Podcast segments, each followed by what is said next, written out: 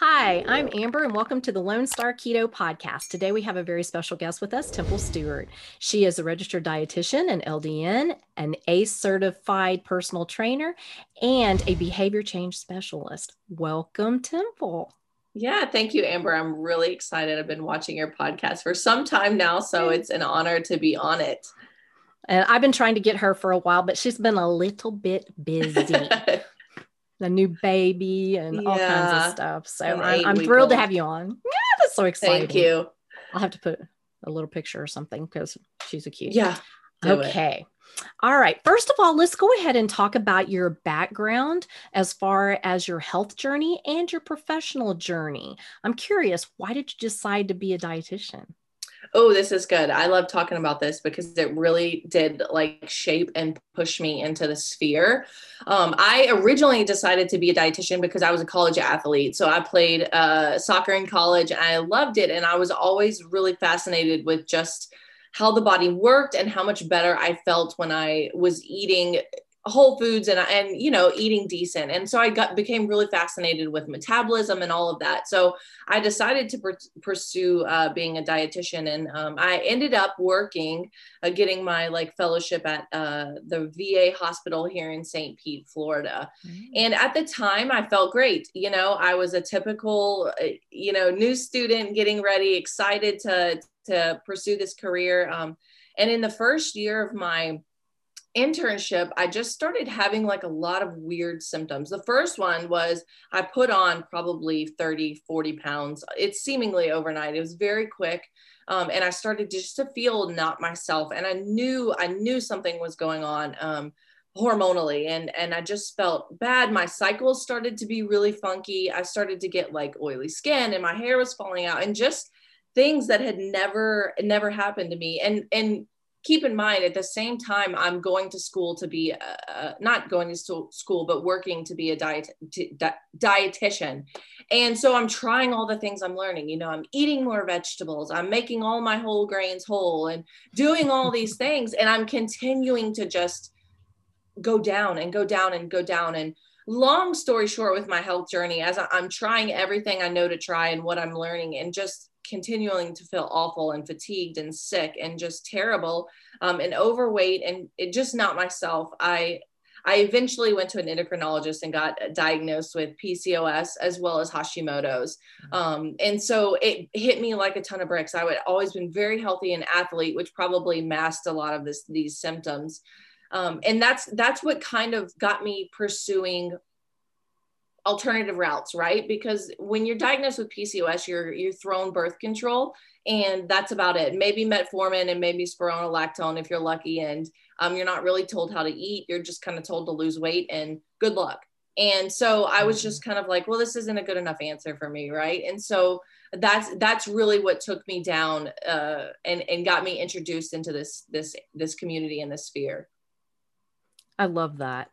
Oh, tell us a little bit about your particular um, uh, experience as a dietitian. I want to hear just a little bit about that before we get into our actual subject of women and weight loss. Yeah, so I was a clinical dietitian. So I worked in a hospital. I, I worked in an outpatient, inpatient, and home based primary care setting at, at some point in my uh, clinical dietitian career. And, you know, I, I can't say I hated it because I loved working with veterans. So that, that was my main population. And I just have such a heart for the veteran population. And, but but I knew something was failing because they weren't necessarily getting better, right? So I was counseling people on diabetes and weight loss, and I was I was doing what uh, you know the guidelines say, and I was it just it felt like i was spinning my wheels. And you know when you get into dietetics i think most of us do have a, a heart and a passion to help people. And i just felt like i wasn't helping anyone. I felt like you know they were continuing to gain weight. Their a1cs were continuing to skyrocket. They weren't seeing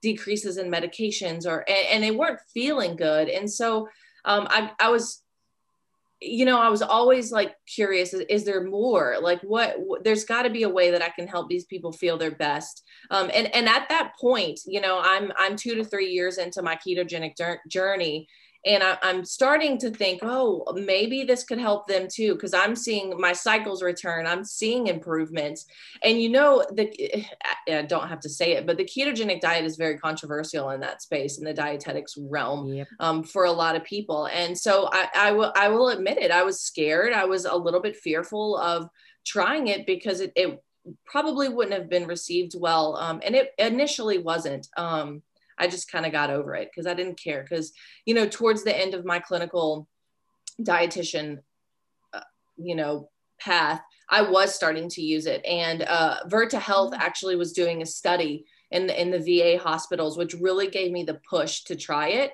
and the the results were incredible. And i was doctors from the va were coming up wow your your your patients are improving rapidly. They're getting off insulin. Let's it was it was phenomenal. The last year of my mm-hmm. job in the va i really um i really felt like i was making an impact. And I, and for the first time in my career i thought this is it. This is what we've been missing. This is what they need. And it, it was such a good feeling to watch people's lives being changed. It, it really was that is amazing. So, why did you decide to stop doing that? Yeah, so I I have a I have a really big heart for women as well. So I have a heart for veterans. I have a heart for women. And, and, I was watching friends of mine. I was watching family members of mine. I was watching people close to me um, really really struggle. And I I decided, hey, you know what? What better way to do this than to work for myself work for my own hours see the see the clients i'd love to see? Because you know in a clinical setting um, as a dietitian you don't only get to see weight loss and diabetes and insulin resistant you have to see it all. You have to see tube feedings. You have to see things mm. um, you know clinical diagnoses that you don't necessarily specialize in. And so you feel really pulled in a lot of different directions. And i only wanted to work with the ketogenic diet. I only wanted to help people using this method. And that is and I also didn't want the blowback. So I was, while I was seeing such good success, mm-hmm. I was also getting quite a bit of blowback from um, you know, management and some other other people that are that were skeptical and understandably because a lot of people just don't know. And so I was, you know, you know what? I made the decision. I'm going to work for myself. I'm going to make my own hours and I'm going to help the people I want to help using the method that I believe in. I love that. Oh, I love that so much. I love that. I love it, love it, love it. Okay, I'm going to read your mission statement because yeah. it really resonated with me. Oh. And I love this. To empower women's weight loss using a method that works for their bodies instead of against it. Yes. Explain that a little bit. I know what you mean, and I have experienced this. I get this, but explain what you meant by this yeah so one time I, I, or first thing I, I think a lot of women feel very defeated before even stepping up to the platform of trying to lose weight right? Like everyone i feel like a lot of people come come to the game knowing that they're going to fail. And and or have failed 40 times before. And so that is re- really where that word empower came from because i i just kept seeing it. People were you know women were coming to me so defeated and and that hurts you know and that's really sad to watch people try and they're giving their best effort. They're doing everything that they think is right and that they've been told is right and they they continue to not see results and suffer. And so i really chose the word empower because i think it gives a whole new um, perspective to what you're doing. And, and it really helps women feel like they're in control, they can make a change, and that it's possible. And I was just seeing these mindset shifts um, to really what I would describe as empowered. And so that's where I, I really nailed that word down because I think it, it, it just totally takes a new meaning when you see mm-hmm. women's faces light up and with success. And then, of course, working with your body, right? You know, what we're taught is lower calories, lower calories, lower your fat. You're eating too much fat. You need more starch. You need more whole grains. And that is just an absolute disaster to fail. It just does not set you up for success in any way. And so that it works against your body on almost every level, right? Your body needs fat to be satiated. It needs cholesterol to work with hormones. I could go on and on on why that's a terrible idea. It, you know, low calorie destroys your metabolism over time. So I was tired of women just fighting their bodies, right? Just continually at war with themselves. And so that's where I came up with the second part of working with your body because your body is a fascinating machine, um, especially women's bodies. I just have to say that right now. It's incredible. I just had a baby and I'm breastfeeding, and there's nothing more amazing to me than a woman's a woman's body. But so yeah, that's kind of where that came from is like, you know what? Let's stop the war against our bodies and let's start working with it no matter the season, right? I love that so much. You just don't even know. I just want to like get pom poms and go, yeah, because that is what I lived for 40 years. Yeah. And I would, I had willpower like crazy. So yeah. it was, but yet I blame myself thinking I was the one. I wasn't doing it.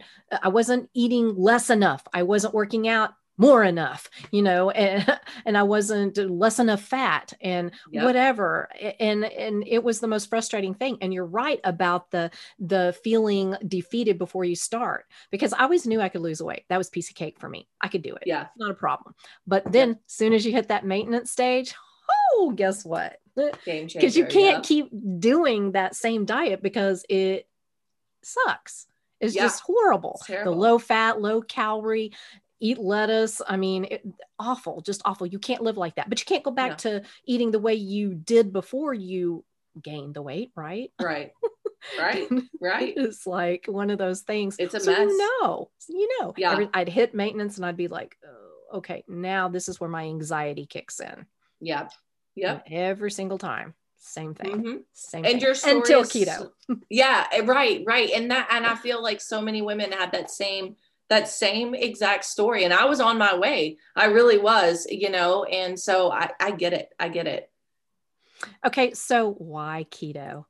Tell us why you decided to do uh, keto and use this as a key uh, element of your program yeah so well the first reason why is because everything else i was trying was was epically failing. I mean talk i i was even vegan for a bit which talk about feeling terrible i felt awful awful. And you know what i came across? And i don't remember the exact way it was brought into my mind. Um, but I remember getting my hands on a copy of the Obesity Code, as well as the fasting book that Dr. Fung wrote with uh, Jimmy Moore, who's mm-hmm, like mm-hmm. the godfather mm-hmm, of keto. But mm-hmm. so I remember getting my hands on those books and reading them, and initially thinking, there's no way. There's just no way that any of this makes any sense. There's no way. This was so counterintuitive to everything I learned in college. And I, I remember thinking, but what if?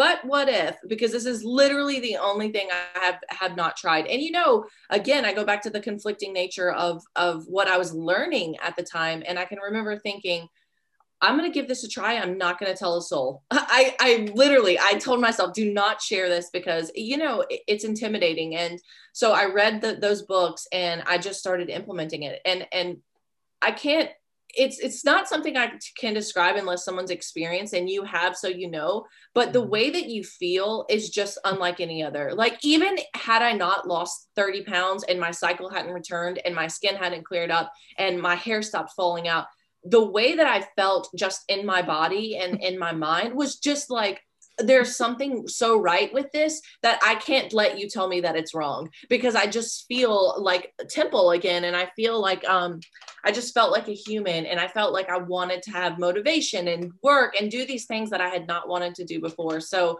that's how I initially got into it. And then once I started feeling that way, it was it was a like drinking from a what do they say a fire hydrant i got my hands on every book i could find every podcast every you know diet doctor Virta Health everything i could get my hands on i was just mm-hmm. drinking it because it was it was what i needed and i was fascinated by it i agree with you the first time i felt ketosis yep. i was like whoa i looked at happening? my husband and i said i can live like this the rest of my life this is the most amazing thing and he's yep. like I can see it in your face. What in the yep. world? And I was like, I don't know. I the only thing I can describe to you is euphoric. I feel yeah. euphoric. Yep. I feel like something I I had honestly never felt before ever. Yeah, I would ever. agree 100%.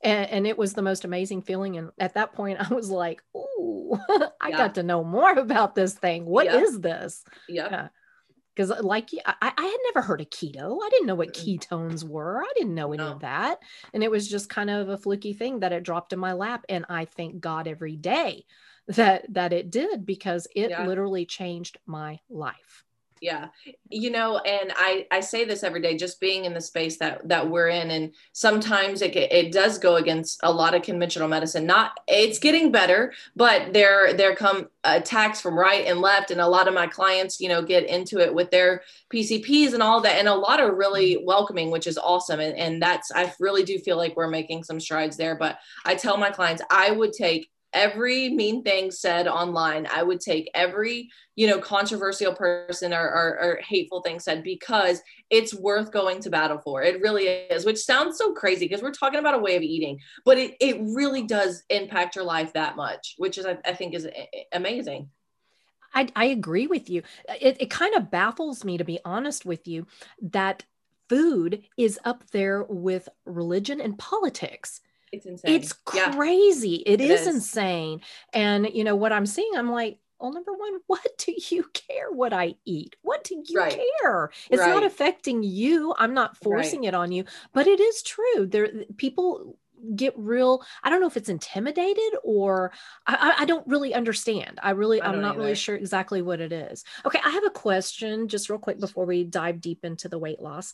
Um, why do you think that the guidelines are still so pushed when um, it's pretty obvious it's not working. I mean, if you have a brain, if you have eyes, you can see that everything yeah. they've implemented has not worked. Why do no. you think they just doubled down on it? And it's so, I mean, you know, the like your schooling, I mean, I'm I'm sure that they were pretty, you know, strict about, you know, the way they taught things and doctors too, the little yeah. bit of nutrition they get. Yeah, you know, this is a great question. Um, and I think we're all trying to answer it. I think there's a lot, I think it's multifactorial. Uh, I like to say that nobody was doing this um, with malicious, uh, or if that's the right word, but I, I like to think that um, but you look more into it and you look at kind of the faulty science that a lot of this was based on mm-hmm. and a lot of the fear of fat that this was based on. And it does get a little bit like, a little scary at, at, what we base our, our guidelines off of and the, and the quality of the science. Not only that, but then you have lobbyists and food corporations and sponsors and all of these people that are writing hefty checks and I always say you got to look where the money's coming from in a lot of things because that is that's a good indicator of where the bias may lie. Um, and you know, I think that that plays a huge role in it. Uh, at least you know, um, so i think that the, uh, again i think that a lot of people have their hand in the pie and i don't know that all of the intentions are good. Um, i don't know that all of them are necessarily bad. I think some are misinformed. Um, but you you raise a lot of questions when you look at some of the sponsors of, of, of even dietitians and di- the dietetics mm-hmm. associations around the country. You look at coca-cola and kellogg's mm-hmm. and and sh- different sugar canes and and these things and you're like wait a second we all know that soda it does not fit anywhere in a healthy diet. So how could they be a sponsor for a dietitians uh, association? So there's a lot of things where you mm. look at it and you're like, that doesn't that doesn't seem right at all. Um, and it doesn't take someone that's you know super high on the IQ chart to realize that either, right? It's it's pretty you know eye opening when you start looking at nutrition mm-hmm. research. That's a whole nother gamut we could talk about another day. You look at some of the the sponsors of nutrition research and you're like oh well that makes sense you support your own product well way to go you came to that conclusion well done you know so that's a great question but i do hope it changes um, i'll say oh, that me much too. Me you know too. I really do. Um, but uh, like you said, when you have a lot of money involved, yep, it makes it really difficult to do the it right does. thing. It does. You know, it does. It Even does. research. I mean, the funding for mm-hmm. research, it has to be funded somehow. And yeah. what do you think is going to happen if Coca Cola funds a, a, research about sugar or whatever, or whatever right, might right. be in Coke? What do you think? I mean, I, you know, there are, I'm not saying that every research is, is biased or whatever, sure. but you got to kind of uh, try to find a way to work with the one who funds you. Even right. if you find something and you, you know it's pretty no obvious you yeah. got to kind of twist it to kind of make your donor happy too you know totally a hundred percent yeah it's very anytime people come at me on on instagram or tiktok or whatever and they say well well this research article says this i'm like yeah but did you actually read read the, the article because you would know that it was sponsored by you know and so you're right you're right and that's that's the part that people miss you know the research makes the headline uh, for whatever reason. And, but it doesn't make it in the in the actual article that you know is sponsored by Coke or Kellogg's or any of these other people that you know. And people just read the conclusion. Always. And the conclusion yep. doesn't always match the, no. the data. That's the thing. And you would think, how does that happen? It does all the time. I mean, yeah, how many have you read where you're like, wait a minute, I thought the data said this, but why are they saying this down here right. in the conclusion? But how many people yep. have time to read through that? They're going to read the conclusion. So, yep. And it's confusing. Yeah, it's hard to read. They're hard to read. They yeah, are. they're hard to read. Um, yeah, so I don't totally. like it. no, no, no, no. It's kind of it's kind of a little above me, really. yeah, I try. Yeah, no, I, I hear that. okay, all right. So let's talk about women in particular with weight loss. When yeah. the women that come to you, what is the one kind of uh, uniting um, thing that these women have in common? Is there anything that that you kind of look at and go, okay, they kind of have this in common? I would I would definitely say a majority of the women that come to me eh, are, are, in some way, shape, or form insulin resistant. Now uh, resistant. Now they're all. On, I would say there's definitely varying scales of it, um, but for sure, I would say in, in that that or just some other hormonal imbalance, whether it's hypothyroid um, or estrogen dominant. Uh, but I would say the majority of women come to me um, struggling to lose weight, um, haven't been able to keep weight off, yo-yo diet for years uh, and have some sort of hormonal imbalance, no matter what form that it, it, presents itself. I would have to agree with that.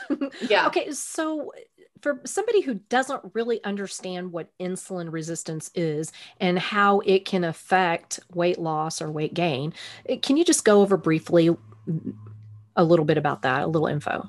Yeah. It, insulin resistance is just when and this can insulin resistance can come from several different things. One i want to go ahead and say that right there is that a lot of times people think oh it's only from overeating added sugars. And yeah that's definitely probably the biggest contributor to it but so is inflammation inflammation and so is stress. But insulin resistance is just essentially your body not using the hormone correctly. Um, and, and that in, in turn causing a storage and a buildup of fat um, that's a very simplistic way to put it, but it gets real complicated real quick.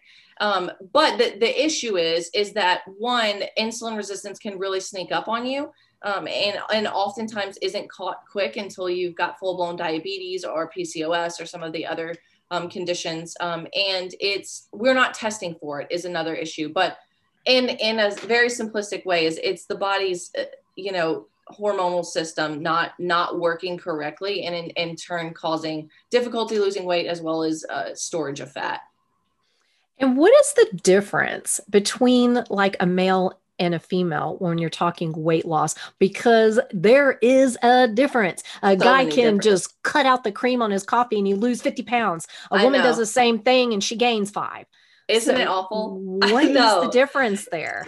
There's a couple of differences. So, one, just in general, women tend to have a lower metabolic rate than men. Now, this can be from a couple different reasons, mostly because men tend to be more muscular um, and have more testosterone. And, and women do obviously need testosterone as well, but um, men are just more muscular and women tend to store more body fat. Now, this is all in a complex design because women childbear, right? So we have children, we sustain life, and then we feed that baby um, and we breastfeed. And so women need that those stores of body fat but that's one of the reasons. Another reason is because of the cycles that we have. So we you know we have periods and then we eventually have menopause and that can be another hormonal imbalance that happens in women uh, you know with the increased estrogen the estrogen dominance that menopause causes as well as just the staggering number of women with either PCOS, which we know is an insulin resistant um, related condition, and, and, it can be caused by other things, birth control, inflammation, etc., but mostly insulin resistance, as well as as one in five women have hypothyroidism or an autoimmune condition called Hashimoto's. So I think there's several factors as to why women tend to have more weight on them than men. And an interesting study from Yale that I just read about was said that women are 50% more likely to be overweight than men. And I'm thinking, well, that's really vague. Why? And again, I think it's because there's a lot of factors that come into play in a woman's in a woman's body, especially especially those hormonal factors. Yeah. Okay. And there, I, I don't have any facts or anything st- statistics to prove it, but it seems to me that PCOS is almost common. Like, eh, you know, oh, you have PCOS. Oh, so do I. So do I. So do I. And the same with Hashimoto's. Yeah. And before, I I had never heard of that before and all of a sudden I'm hearing it everywhere so many people I know have these conditions yeah. why why why do you think that is it's a great question 10% of women have PCOS, which is a staggering amount of women. I mean, that is one in 10 have that, and one in uh, five have hypothyroidism. And I, you know, I, I would probably be very mm. rich if I had the answer because I don't know. I do believe that obviously diet plays a huge role. I think the mm. quality um, in general, whether you eat keto or not, a food has just completely gone down. I think there is a lot of factors there as well. I think lifestyle, I think our lifestyles just breed um, you know, sedentarism and no sunlight and eating cheap vegetable and seed oils. I could go on and on. And I, I just think, um, I think if you want to be super umbrella term, diet and lifestyle are, are the answers. And, and, and we've also got to look at genetics too, right? So we're becoming sicker and sicker and fatter and fatter and then we're passing that on to our children and so we're setting them up as well for that and so i think that that's another aspect where it's like you know we got to break the chain but we also have to break the chain starting with our own life. So uh, that may be a super vague answer. I wish i had a, a pinpoint and it narrowed down as to why this is happening but another thing we have to look at too is just our environment right? There's food on every corner. Mm-hmm. the air we breathe isn't great you know in certain parts of the country and there's stress. I mean let's think about the stress. Like the last two years have been insane insane. Mm-hmm. and so i you know i just I think it's again one of those things that there's a lot of factors, um, and we're kind the odds are kind of stacked against you in a way. Uh, yeah, I agree. And uh, as we were talking, stress, hello, I'm feeling yeah. it. Yeah. it's like yeah. my cortisol is super high. I'm working on. I'm, I'm, working on it. I'm working on it. okay, I'm trying. but uh, okay, so when a lot of times when women go to say the doctor and they find out they have PCOS or Hashimoto's, something along those lines, so many times they are told, okay, here's a medication and mm, okay, lose weight, whatever. And see ya. You're just going to have to live with it. There is no cure. Yeah. What do you say about that?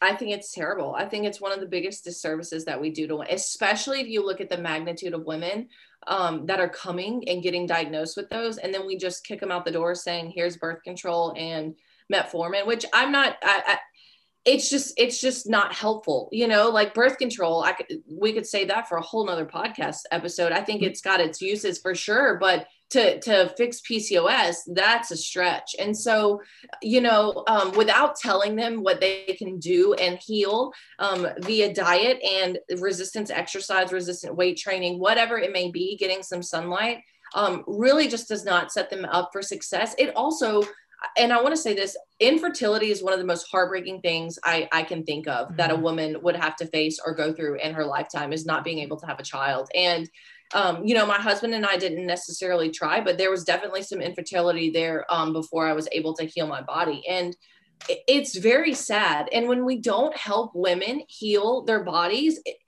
we set them up for failed IVF. We set them up for, you know, having to do Clomid over and over and over again. And so, and I'm not saying that that the ketogenic diet or and or lifestyle will fix it every time. There are definitely places for IVF and Clomid and all of those things. I think those are wonderful medical technologies, but it's not giving them the best chance. And I want someone that I'm treating, if, if I was in that situation, to have the best chance. And so I think when we leave out the insulin resistance part of that if that's what their PCOS is related to and or the weight training and the the muscle building things that you can do to make yourself more insulin sensitive it just does not give them the best chance I totally agree with that. Okay, so when you have your clients come to you, do they understand that you use like the keto diet as kind of your base for treatment or do they just come to you for the weight loss uh, issue and they're just like whatever I think, but I, I get both. Now, ever since I really kind of hammered down and started marketing, I'm a ketogenic dietitian. I believe in this method. I would say more come to me knowing that that I that I do use the ketogenic diet. I will say I do get a lot of people that are confused about keto as well because there is some people on Instagram that that do more of an inflammatory type style and things of that nature. So I I get both. Um, I do love my clients that come to me um, just looking for weight loss and don't necessarily know what method I use and then just see incredible results. Um, or ones that come to me, oh my doctor said I should never do this, it doesn't work, da da da, and then end up you know dropping their A1C to to not even pre-diabetic to normal levels. So I, I think I get a I get a healthy mixture of both and, and I and I love having both in my in my programs. That does sound kind of interesting. Do yeah. you ever get any like pushback where they're like, uh, that's not healthy? No, yeah, I, I can't do that. For sure. I get that. I get that quite often. And you know, the the the keto myths out there are are insane. And i'm sure you get a ton of this as well. Like oh no i'm gonna have a heart attack or no this is gonna give me stroke or i can't eat this kind of fat da da da. And all the stuff that that you can see has really been ingrained in people especially around saturated fat. I would say that's like one of the number one things that i hear is oh i cannot i can't eat this much fat. I can't do this you know? Mm-hmm. and so um yeah i do get pushback occasionally um, I think by the time they get to into my program, they realize that okay, she's got at least of a point here. And I do, I will send people articles. You know, I've I've confronted many many of my own not confronted, but I've helped use uh, research to support the ketogenic diet in many medical atmospheres that I've been in, and and and you know thank goodness for people like the the people that run Virta Health and some of these mm-hmm. bigger organizations that are doing this research and paying for it themselves um, because I I use it I use it frequently. I, I love that. I think that's awesome. Okay. Do you ever use the carnivore diet? Do you ever go to the extreme Oh, let's hear this. Yeah, yeah, I know. A dietitian using the carnivore diet, I'm sure people are going to have a have a have a rave, but that's okay because it number one person and I'm in one, of course, but I use the carnivore diet during my ketogenic experimentation because I was having there's a lot of gut things that can come with PCOS and thyroid whether that's slow digestion, bloating, I, I there's a lot of things when your hormones are messed up you can consider your GI system messed up as well. And so I um I used the carnivore diet for 3 months for 90 days I was fully carnivore and I felt great. Um, and I really think I needed that time to really heal. I don't know what it was. I had tried every elimination diet in the book, um, medical, the low FODMAP, you name it, I tried it.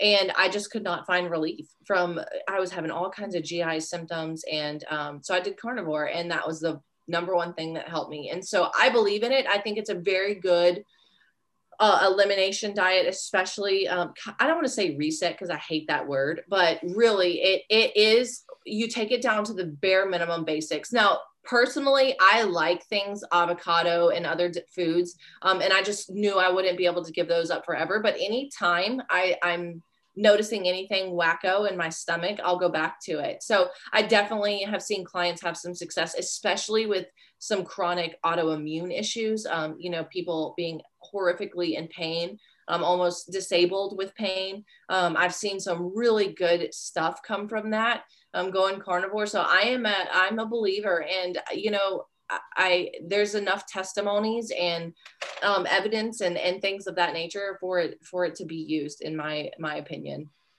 Yay. Uh, and that's that's what I do. no yeah. big surprise to anybody who no. follows me.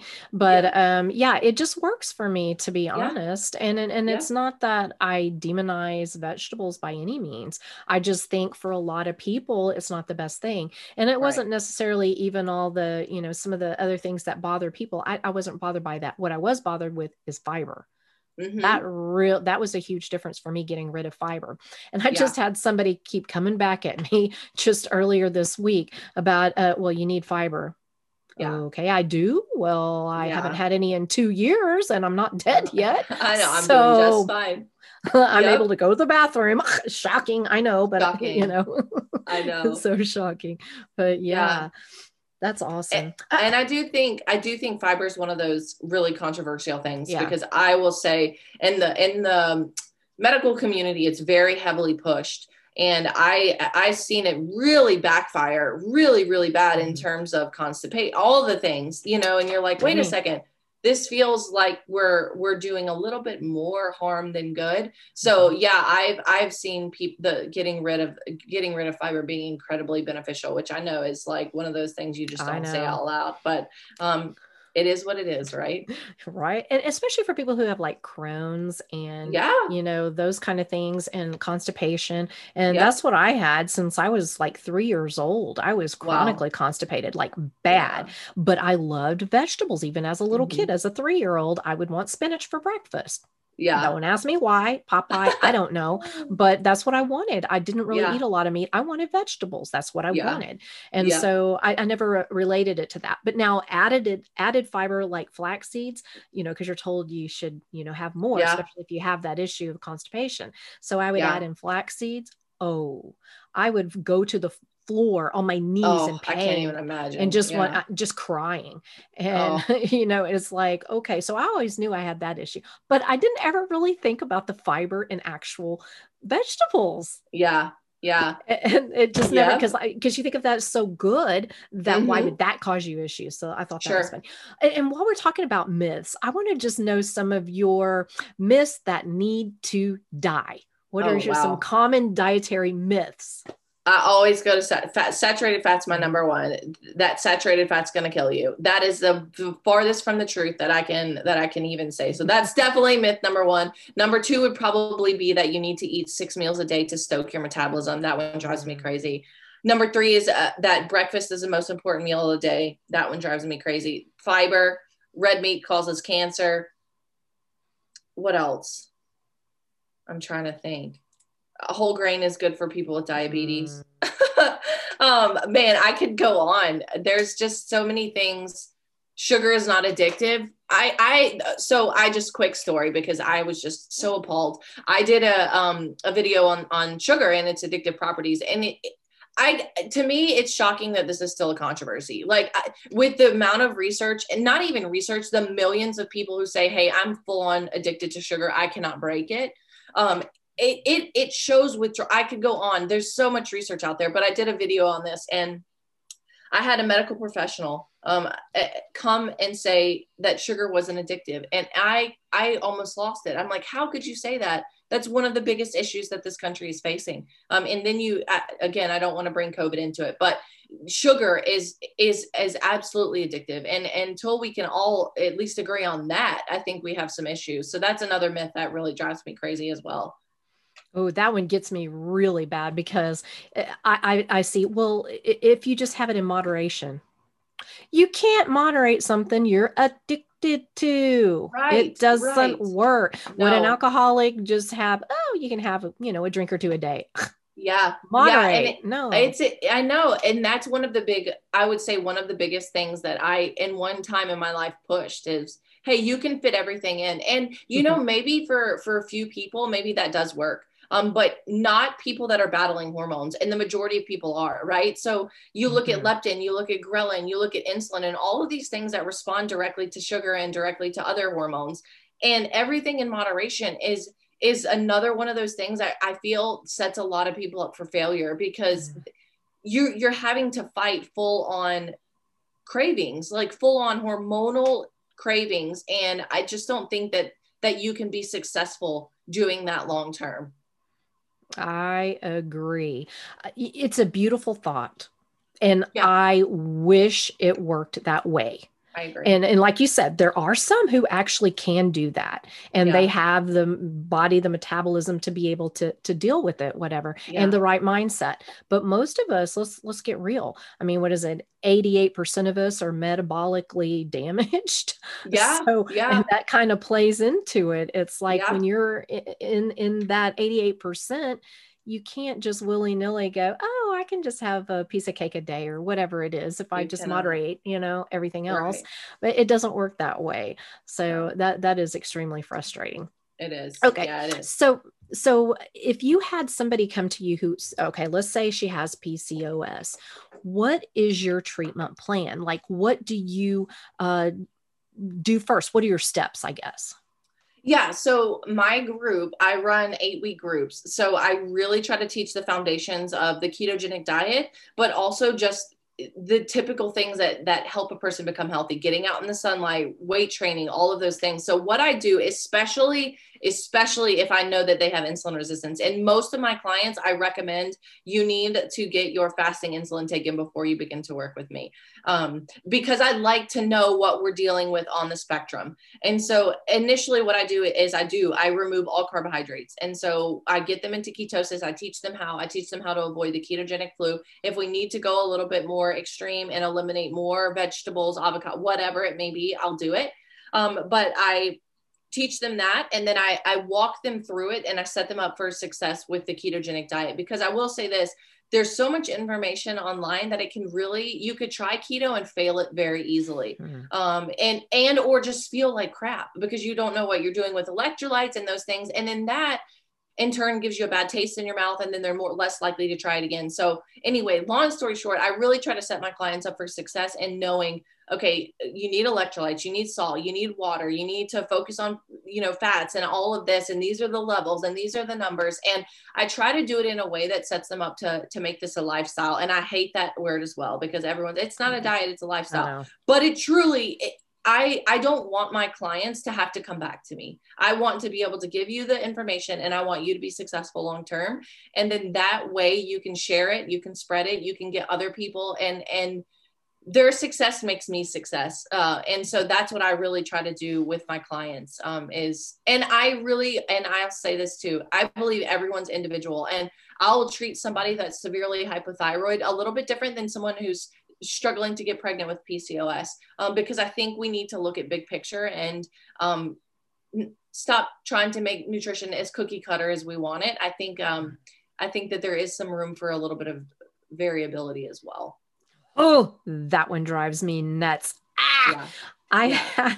I did a what I eat in a day for a week because I had so uh-huh. many people ask me that, and I just never sure. thought anybody could really care what I ate, but they did, and so I put it yeah. out there, and and, and I'm getting all these things like you're not eating enough calories, you're you're not eating enough fat, you're not, and I'm like, do you think I haven't worked all this stuff out? Right. I mean, I'm not Are saying you haven't that, been doing it. It's like I, have had to evolve as I, I, you know, what worked for me yesterday is not working for me today. Sure. And that's true with any diet. I don't care what you're doing. You have to evolve yeah. as your hormones evolve, as yeah. your life evolves. Hello, yep. stress with me. I'm having to change some things. And so I know but it, there you are individual yes we're alike but we're also individual in our needs i may Very. not i mean i'm almost 55 in july I, I maybe i don't need 90% fat Maybe, right. maybe I have some fat on my body too, which I do. Right. That that yeah. could, you know. So why why would you force me in a cookie cutter diet uh, because it works for somebody else? Yeah, I it it's it's it's not right and it doesn't help people. You're so bio individual, like you mm-hmm. said, that we need to we need to look big picture for sure yeah and, and and it's okay it's okay yeah. and you know just because i put that out there because people ask me it's not that i'm saying everybody should eat that way nowhere right. have i ever said that that is right. what works for me sure. nobody else me and i'm just like what what what is going on a lot of people here? i know a lot of people tell you how to eat right it's interesting yeah so. it is so crazy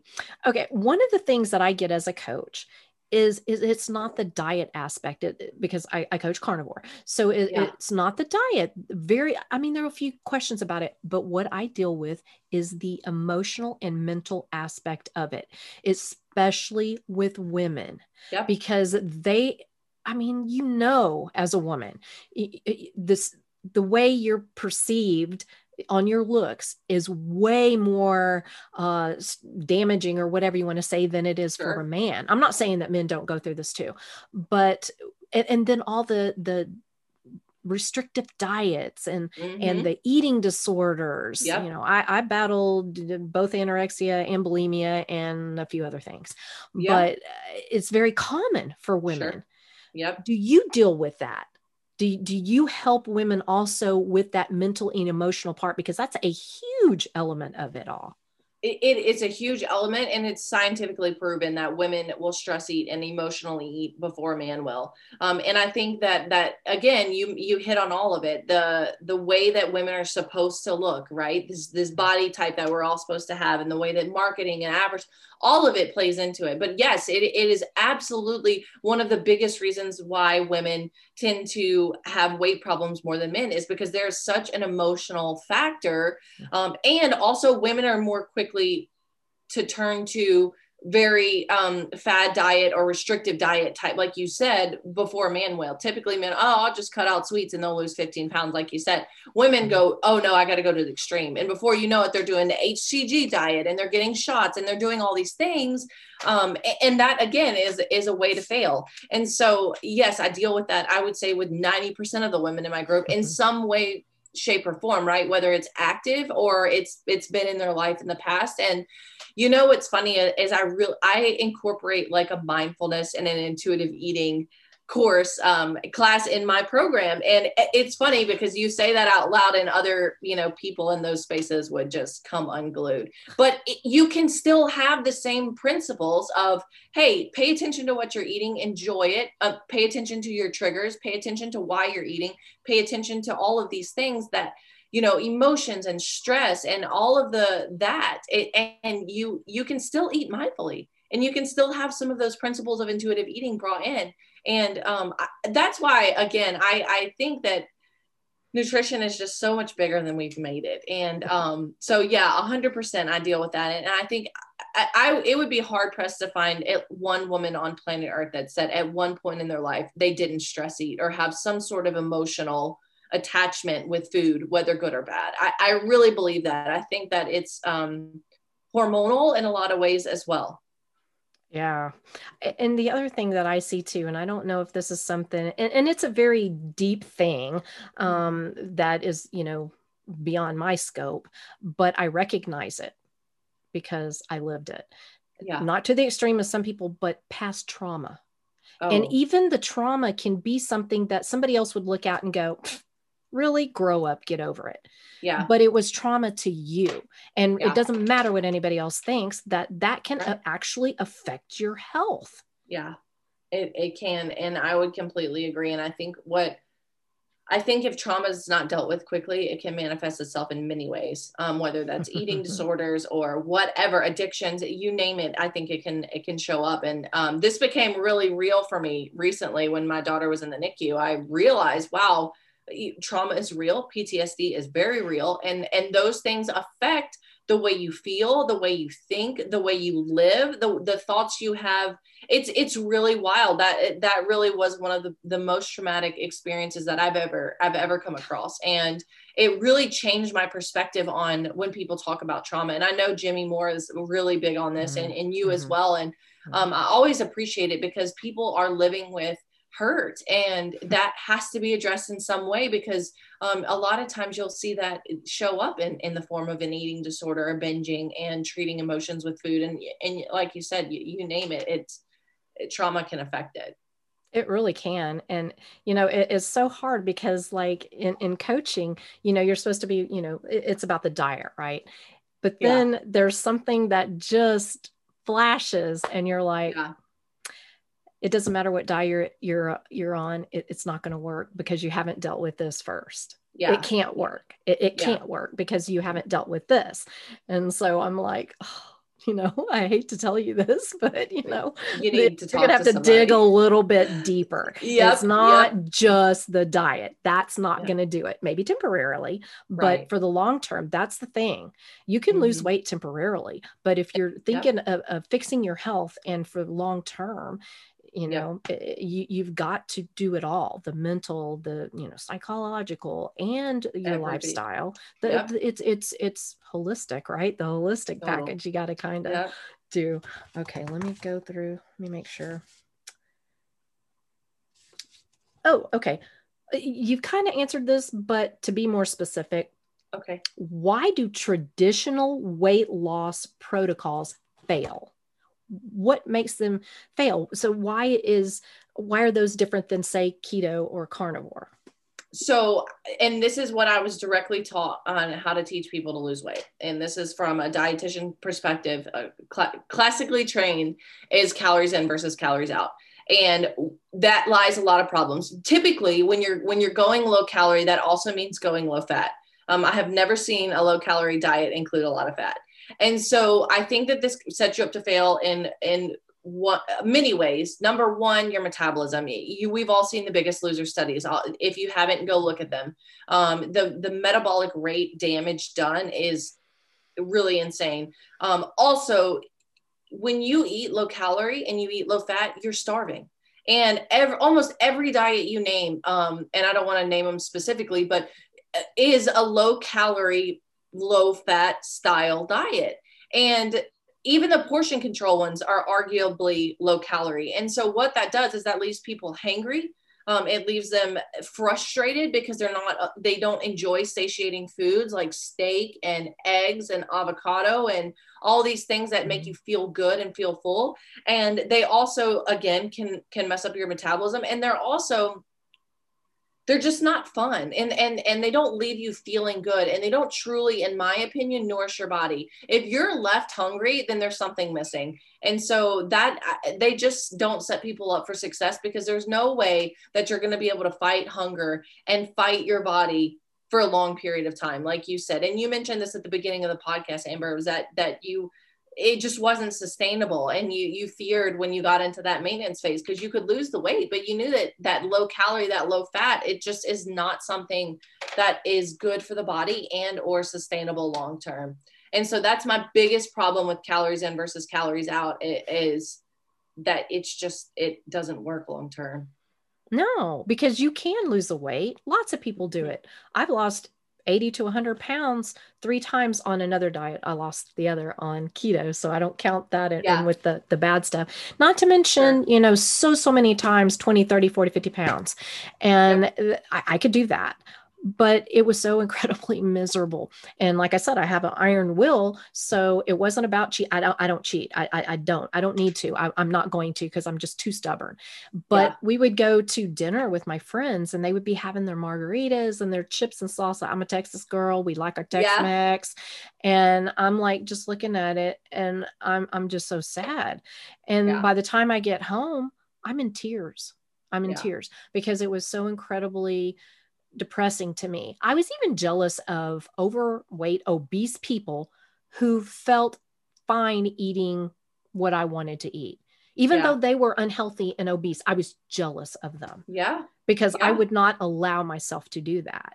Yeah. And and but it just, you know, left me so angry. Yeah. And sad totally. and depressed.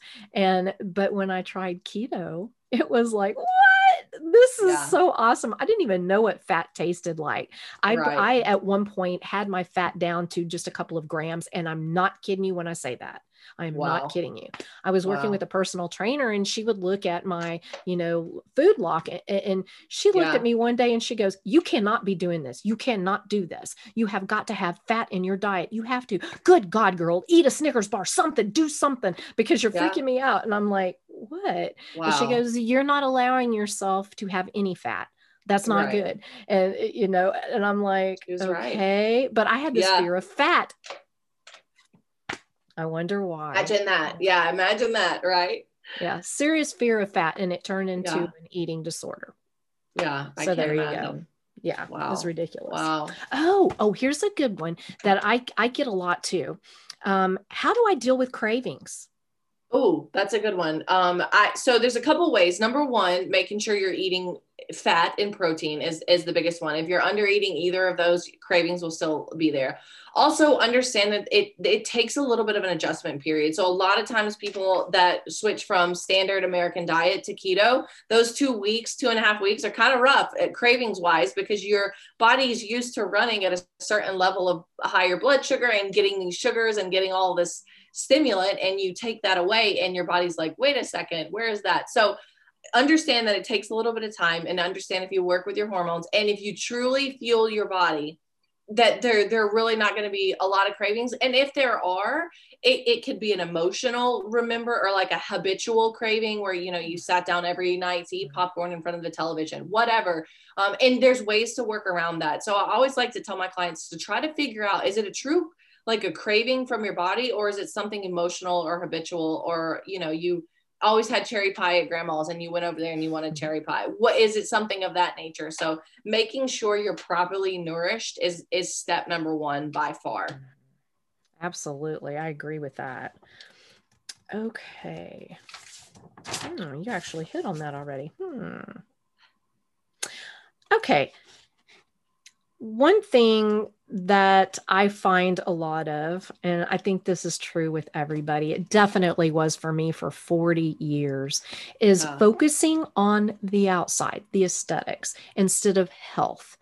Yeah what do you say about that? What what can, what can you tell somebody who who who is just so focused on the scale, the measuring tape, the size, yeah. a particular size? Totally. And this is real and skinny fat is real. And my clinical experience in the hospital really opened my eyes to this because I would have perfectly normal weight people come to my office and we would look at their insulin levels and their A1C and their triglycerides and it was horrifying. I mean, some of the worst lab values I saw come out of a hospital came from normal weight people. And so that that is the what's on the outside is not your worth for number one, first and foremost. You will never be that that is not even um, comparable. But the scale is just one measurement in in hundreds that we could use on on health in general. And a lot of times people get really caught caught up in cosmetic fat and they want to lose cosmetic fat, whether it's around their face or their arms or their thighs. And I really try to reiterate that's not the dangerous fat. The dangerous fat is the fat that's that you can't see and that's hidden in your organs and hidden in your abdominal cavity in places that you don't want it to be. And active visceral fat where it's, you know, releasing inflammatory cytokines and things like that.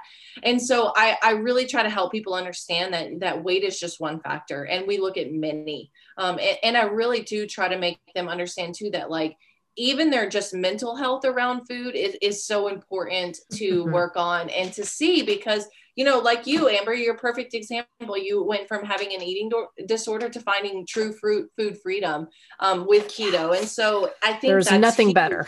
No there's not. And there's really it, not. you know we're all going to age and we're all eventually going to die. And so it's like you can focus on your body as much as you want but um, you know it's it's only going to take you so far and and health is is just so much more than just skin and bones.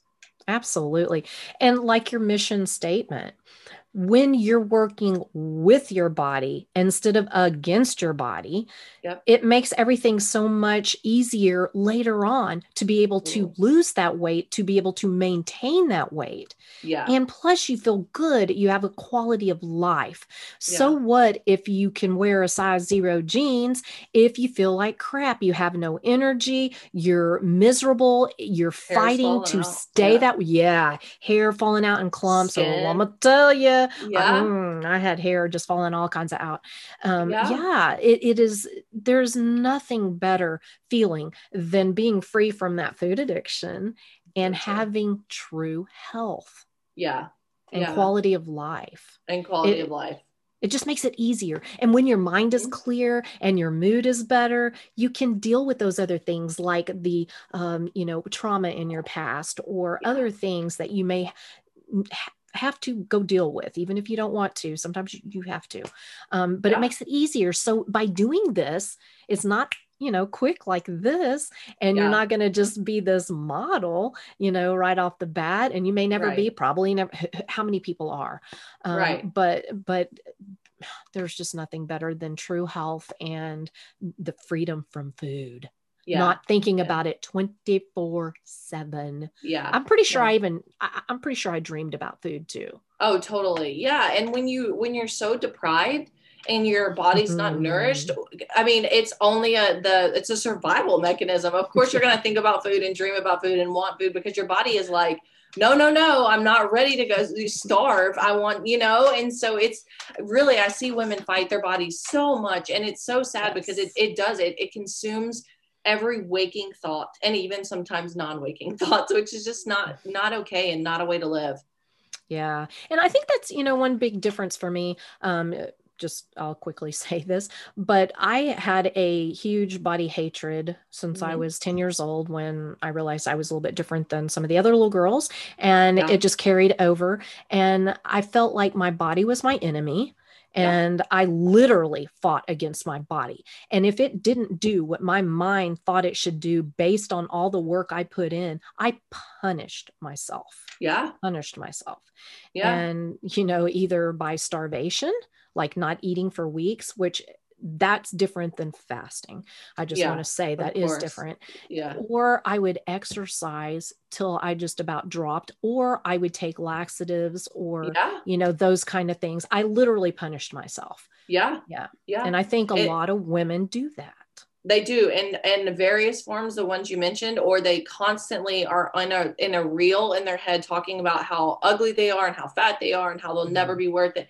And I see that, and I see exactly what you're talking about. I also see the mental abuse that they do to themselves, and it's and again, we talk about you know uh, celebrating your body and being like that is mm-hmm. a big deal, no matter what you look like. If and and I like you found a true food freedom uh, in the mm-hmm. ketogenic diet and finally felt uh, felt good. And so I think that's a huge aspect like you said Amber and I think a lot of women do do that. Um, whether it's it's actual abuse with laxatives or exercise or binging or making themselves throw up whatever it is or if it's emotional abuse to themselves by telling mm-hmm. themselves they're not worth it. And um and that really is so sad. And it's not that it doesn't have to be that way you know yeah. and and my heart breaks for women that suffer with that because i was there at some point and mm-hmm. i get it you know and it's hard it is so hard it is so hard and it breaks my heart too and that's pretty much why i do what i do because yeah. if i can help somebody not suffer for as long as i did because yeah. even my worst enemy i would not wish that upon no no especially even. for for the length of time that you had to go through it i mean mm-hmm. that's that I'm sure that your passion for it is even just exaggerated that much more because yeah. of the years that you put in. Oh yeah. and that's why I have to have a purpose for that. I mean, yeah. you have to look back and go, I went through all of that for a reason. I always believe everything happens for a reason. 100%. So it's like I got to figure out what that reason is. Okay, now I got yeah. it. I got it. it's your testimony and and and it also makes you real, you know, and that makes you even more trustworthy because you know and you've lived it. So oh, I love yeah. that. Yeah. And you know, now what I think is so cool is what you, we talked about earlier. I can't remember if we actually talked about it in the podcast, but where you were like, your body is amazing. It does yeah, these amazing insane. things. Mm-hmm. And that's how I view my body now. It is mm-hmm. not perfect. I'll just tell you right, right now, especially yeah. thank you cortisol with a little bit of weight gain, even though it didn't change right. anything. Um, right. But I'm not, I don't look in the mirror and go, you fat piece of crap. Well, yeah. like I used to. I don't yeah. do that anymore. I, I recognize, eh, okay, yeah, I would like to, you know, get back into those size zeros. Okay, whatever. But, yeah. um, you know, at the same time, I'm like, I appreciate my body. I'm like, yeah. obviously, there's something going on. I need to figure it out mm-hmm. and take care of it because your mm-hmm. body is, is just trying to help you survive. And so it only knows what you give it and yeah, you know exactly. i think it's it's this beautiful thing now and so i look at it completely different and so now i am so focused on the health aspect of it yeah and i'm not saying that it's not a good thing to want to look good outside of course everybody right. does and yeah. and that that's that's a good thing i mean you know yeah. you want to whatever but okay i think we are oh yeah we are okay um to to sum everything up can you give um women out there who are struggling with weight loss, who are feeling depressed and with no hope, what is your best bit of advice you can give them? I would say I have got two things. Number one, give yourself grace because we all deserve a little bit more grace than we give each other um, and ourselves. So give yourself some grace. And number two is don't give up. Um, there, it, it, some people take 40 years, some people take three or four, some people take 15 or 20, however long it may be to find out your perfect method. It's there. Um, I really believe in e- eating real food and animal based food and nourishing your body. And so give yourself grace and don't give up. And I guess I would say the third thing is find somebody to help you. You know, we're both uh, yes. you coach, I I coach and and you're not meant to walk this path alone uh, by any means and so that, that there's loneliness when you when you're feeling that way so find somebody support you talk, have a conversation with your spouse whatever it may be there's support out there you just may need to to reach out for it and, and because a lot of us are willing really willing to help and it's okay to ask for help it's yes. okay totally. it, it, doesn't matter what help it is you need even if you yeah. need to see a therapist to deal with yep. the traumatic past or whatever it might be eating disorders whatever it's okay we all totally. need help it's okay yeah. i yeah. did I needed help. I admit it. Yep. And, yep. you know, thank goodness I, I found the help that I needed. Yeah. So, you know, totally. we all do. It's all good. Well, Temple, it has been a pleasure. Thank you. Thank you. Thank you so much for coming on the podcast. And hey, y'all, while y'all are here, subscribe to my channel and go follow Temple. I'll have all her stuff below. And again, Yay. thank you, Temple. Thank you for having me. It was a pleasure, Amber. Absolutely. Bye, Temple. Bye.